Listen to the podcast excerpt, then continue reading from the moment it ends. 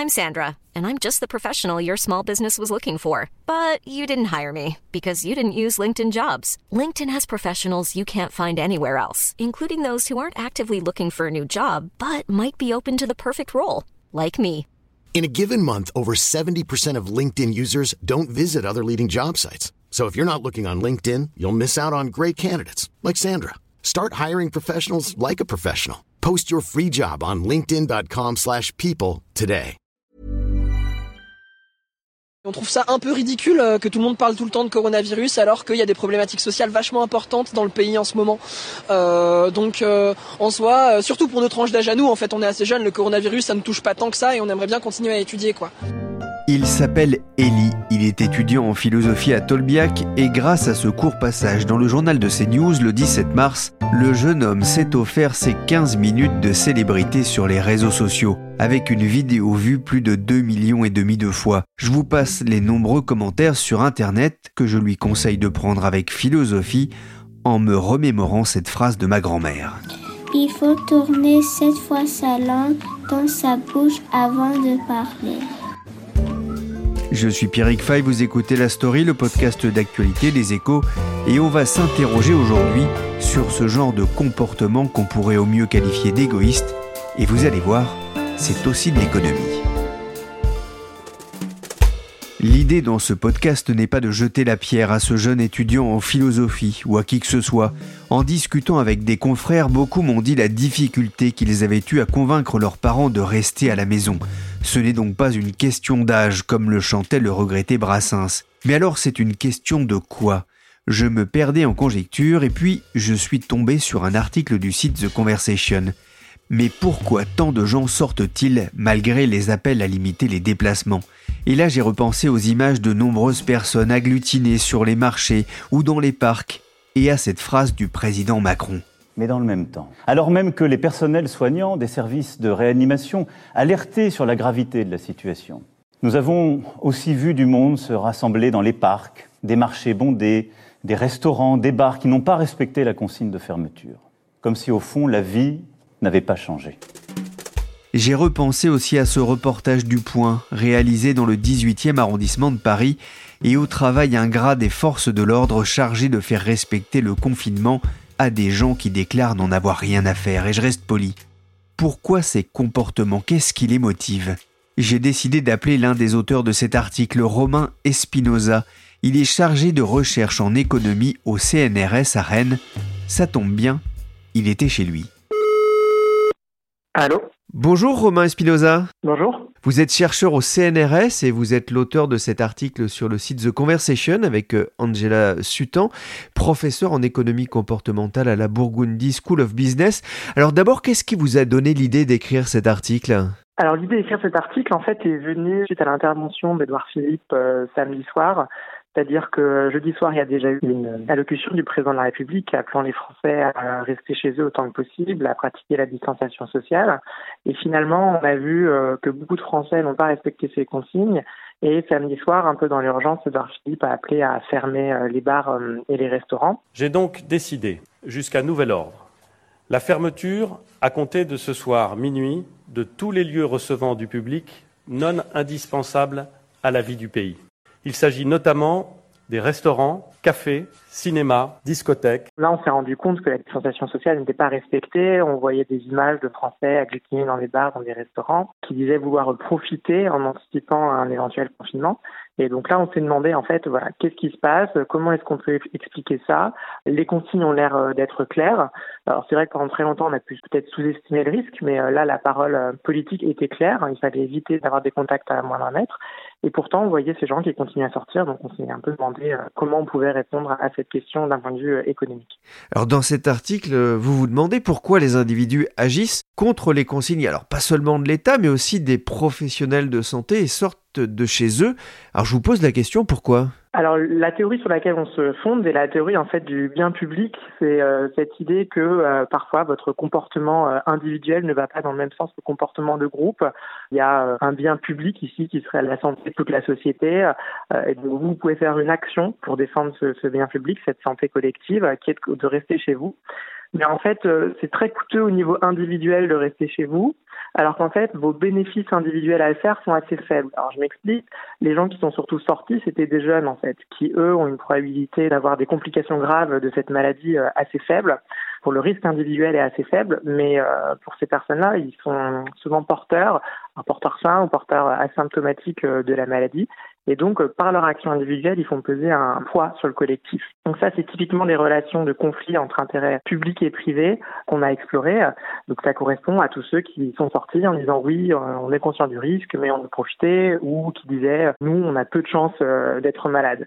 Cette dimension de bien public, ça crée ce qu'on appelle un phénomène de passagers clandestins. C'est ces individus qui font peser un, un risque sur le groupe parce que eux, leur intérêt privé à respecter les consignes de confinement sont assez faibles. Oui, effectivement, avec le sentiment euh, que la maladie ne les touchera pas ou alors que ça ne sera pas grave. Vous évoquez la notion de perception erronée, c'est bien ça? Alors oui, euh, il y a pu avoir, euh, on pense, une première phase de perception erronée sur les risques. Ça, on l'exclut pas du tout. On pense que ça a été très vrai dans une première phase. Euh, on l'a tous plus ou moins euh, peut-être euh, sous-estimé. On a beaucoup parlé au début d'une maladie très proche de la grippe, mais il faut quand même, je pense, replacer un peu les probabilités dans leur contexte. on parle de 3% de mortalité. Ça peut parfois paraître faible, mais deux éléments. Le premier, c'est que le risque est très différent en fonction des tranches d'âge. Donc, quand on réfléchit sur la moyenne, effectivement, les jeunes ont peu de chances d'avoir des complications de cette maladie, mais pour les personnes âgées, les risques sont beaucoup plus élevés. Et puis même 3%, finalement, euh, ça peut nous paraître faible parce que les petites probabilités, on a tendance à les sous-estimer. Mais c'est quand même euh, très important. C'est-à-dire que si je vous donne par exemple une pomme et je vous dis euh, vous pouvez manger cette pomme, vous avez 3% de chance de mourir en mangeant cette pomme, je suis sûr que vous ne la mangeriez pas. Donc si on prend des exemples un peu concrets où on a 3% de chance de mourir, finalement ça paraît énorme. Mais là, le risque a l'air très diffus, très lointain. Donc il faut essayer de reconnecter la, la vraie probabilité, les vrais risques avec ce qu'on fait au quotidien. Aux urgences à mesure que l'épidémie s'étend, les complications touchent une plus grande variété de patients, y compris des plus jeunes. Cette femme d'une trentaine d'années, asthmatique, a été amenée par le SAMU. Et quand on parle de perception erronée, on se rend compte de la complexité à connaître ce nouveau virus et son impact sur la santé. Le Covid-19 n'épargne plus personne, comme on peut l'entendre dans ce reportage d'envoyé spécial sur France 2. C'est quand même inquiétant de voir aussi des patients jeunes atteints, reconnaît un médecin de l'hôpital de Mulhouse. Je me souviens des mots entendus en Italie au début de l'épidémie, rappelant qu'il était illusoire de prétendre sortir pour montrer que l'on n'a pas peur. Le virus n'est pas un terroriste, il se fiche que vous n'ayez pas peur de lui, quel que soit l'âge quelle que soit la génération. Quand ils sont tout neufs, qu'ils sortent de l'œuf, du cocon, tous les jeunes blancs becs prennent les vieux mecs pour des cons. Alors on a vu euh, effectivement ces images de, jeunes qui faisaient la fête dans les bars, de jeunes également aux États-Unis lors du Spring Break, euh, qui est cette fête traditionnelle au moment de Pâques, hein, de tous les étudiants américains qui font un break et vont faire la fête en buvant beaucoup et en faisant des expériences, on va dire parfois inédites pour eux. Il y a une fracture générationnelle justement entre une population jeune qui se sent relativement euh, protégée et les autres? Alors oui, la fracture euh, générationnelle, elle se fait déjà par euh, ce qu'on appelle euh, l'hétérogénéité hein, du coût privé à rester chez soi. Donc c'est-à-dire que les personnes âgées ont un grand intérêt à rester chez soi et les jeunes pas du tout. Et on observe que généralement le public se soucie davantage de considérations intergénérationnelles quand c'est les jeunes qui sont en jeu. Par exemple les enfants cette épidémie touchait beaucoup plus les enfants que les personnes âgées, euh, je pense hein, qu'on aurait euh, un confinement beaucoup mieux respecté qu'on l'a aujourd'hui. Donc oui, il y a cette fracture générationnelle dont ma co-auteur, Angela Sutton, a fait un, un, travail dessus, qui est là et qui fait, entre autres, que les jeunes ne restent pas confinés chez eux. Les jeunes, mais pas que. Ma nièce, qui travaille dans une maison de retraite, m'expliquait qu'il était dur de faire entendre raison à certaines personnes âgées confinées dans leur chambre.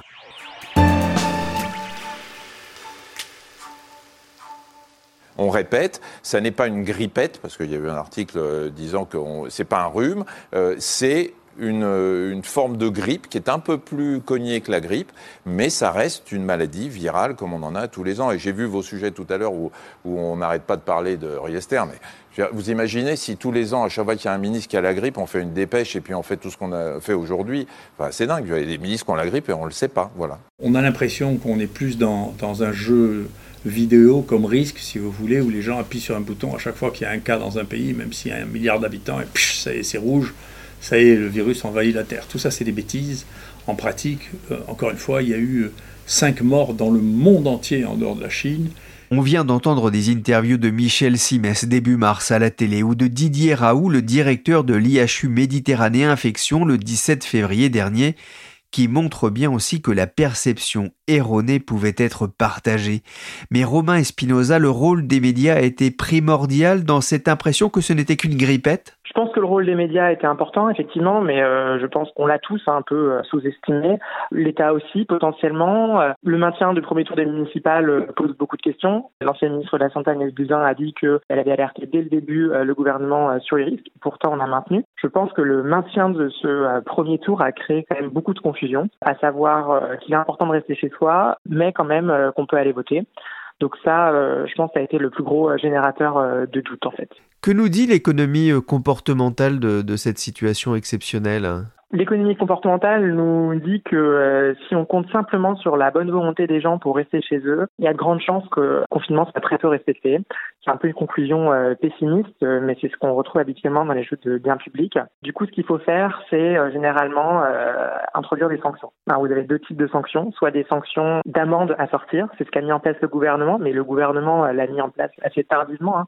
Première annonce du président de la République, c'était euh, jeudi, euh, et les amendes sont rentrées en vigueur à partir de mardi midi. Donc quand même, on a eu un gros temps de latence. Et un autre type de sanction qui est possible, c'est euh, les sanctions sociales. Donc on discute un petit peu ça dans notre travail. L'idée, c'est de créer une pression sociale très forte pour que les gens respectent le confinement. C'est-à-dire pointer du doigt ceux qui ne respectent pas.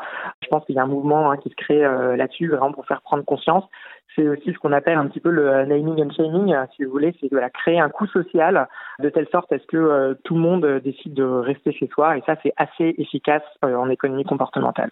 Vous parliez de passagers euh, clandestins tout à l'heure qui pensent uniquement à leurs intérêts égoïstes. Hein, c'est ceux qui sont sortis, qui n'hésitent pas à aller sur les plages aujourd'hui ou, ou, dans les parcs, qui ont bravé, on va dire, les interdits au début.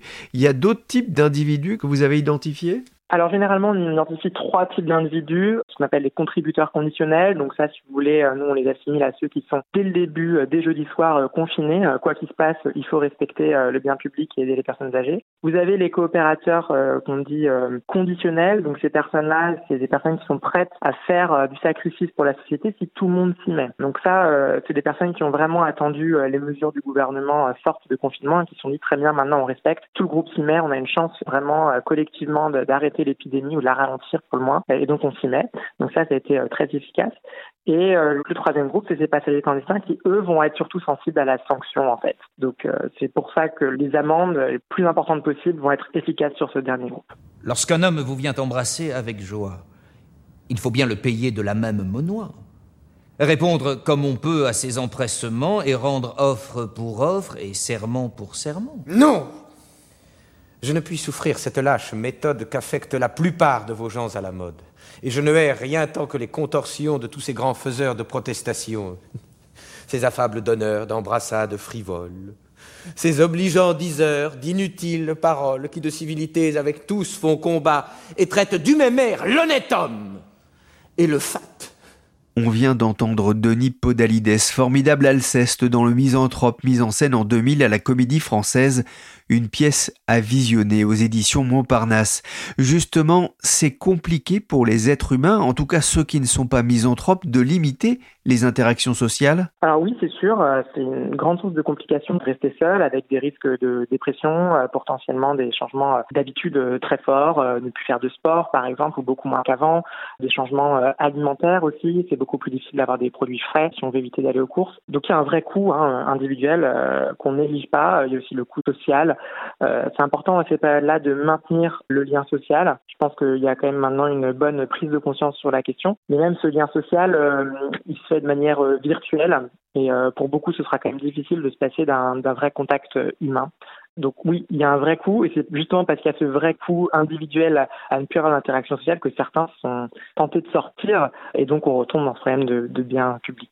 On oppose souvent de ce point de vue les, pays du Nord et, ceux du Sud dont on parle du comportement plus latin, des Français, des Italiens, un peu plus rétifs à l'autorité par exemple. C'est vrai? Alors c'est vrai, euh, en économie, ce qu'on appelle généralement le capital social, donc c'est euh, toutes les euh, normes sociales qui font qu'un pays va respecter les règles, respecter justement les projets collectifs, les soucis de santé, etc. généralement, on observe des différences assez fortes qui sont culturelles les pays du Nord ont tendance à avoir plutôt une rationalité euh, collective, penser au bien public, tandis que c'est un peu moins le cas dans les, dans les pays latins. Mais je vous ai dit, ce phénomène de passagers clandestins, si on est sûrement sur du confinement volontaire, on risque de l'avoir dans, quand même dans tous les pays. Peut-être à des niveaux un petit peu euh, différents, mais on risque de l'avoir dans, dans tous les pays quand même. Et effectivement, c'est ce que l'on a pu voir aussi dans les parcs de Londres ou sur les plages de Californie ou de Floride, comme ici dans cette vidéo repérée sur Twitter durant le Spring Breaks.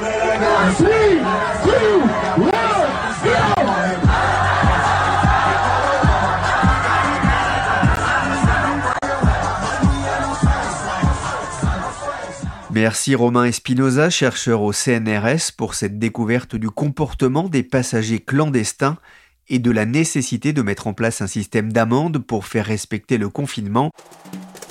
La story confinée, le podcast d'actualité des échos, s'est terminé pour aujourd'hui.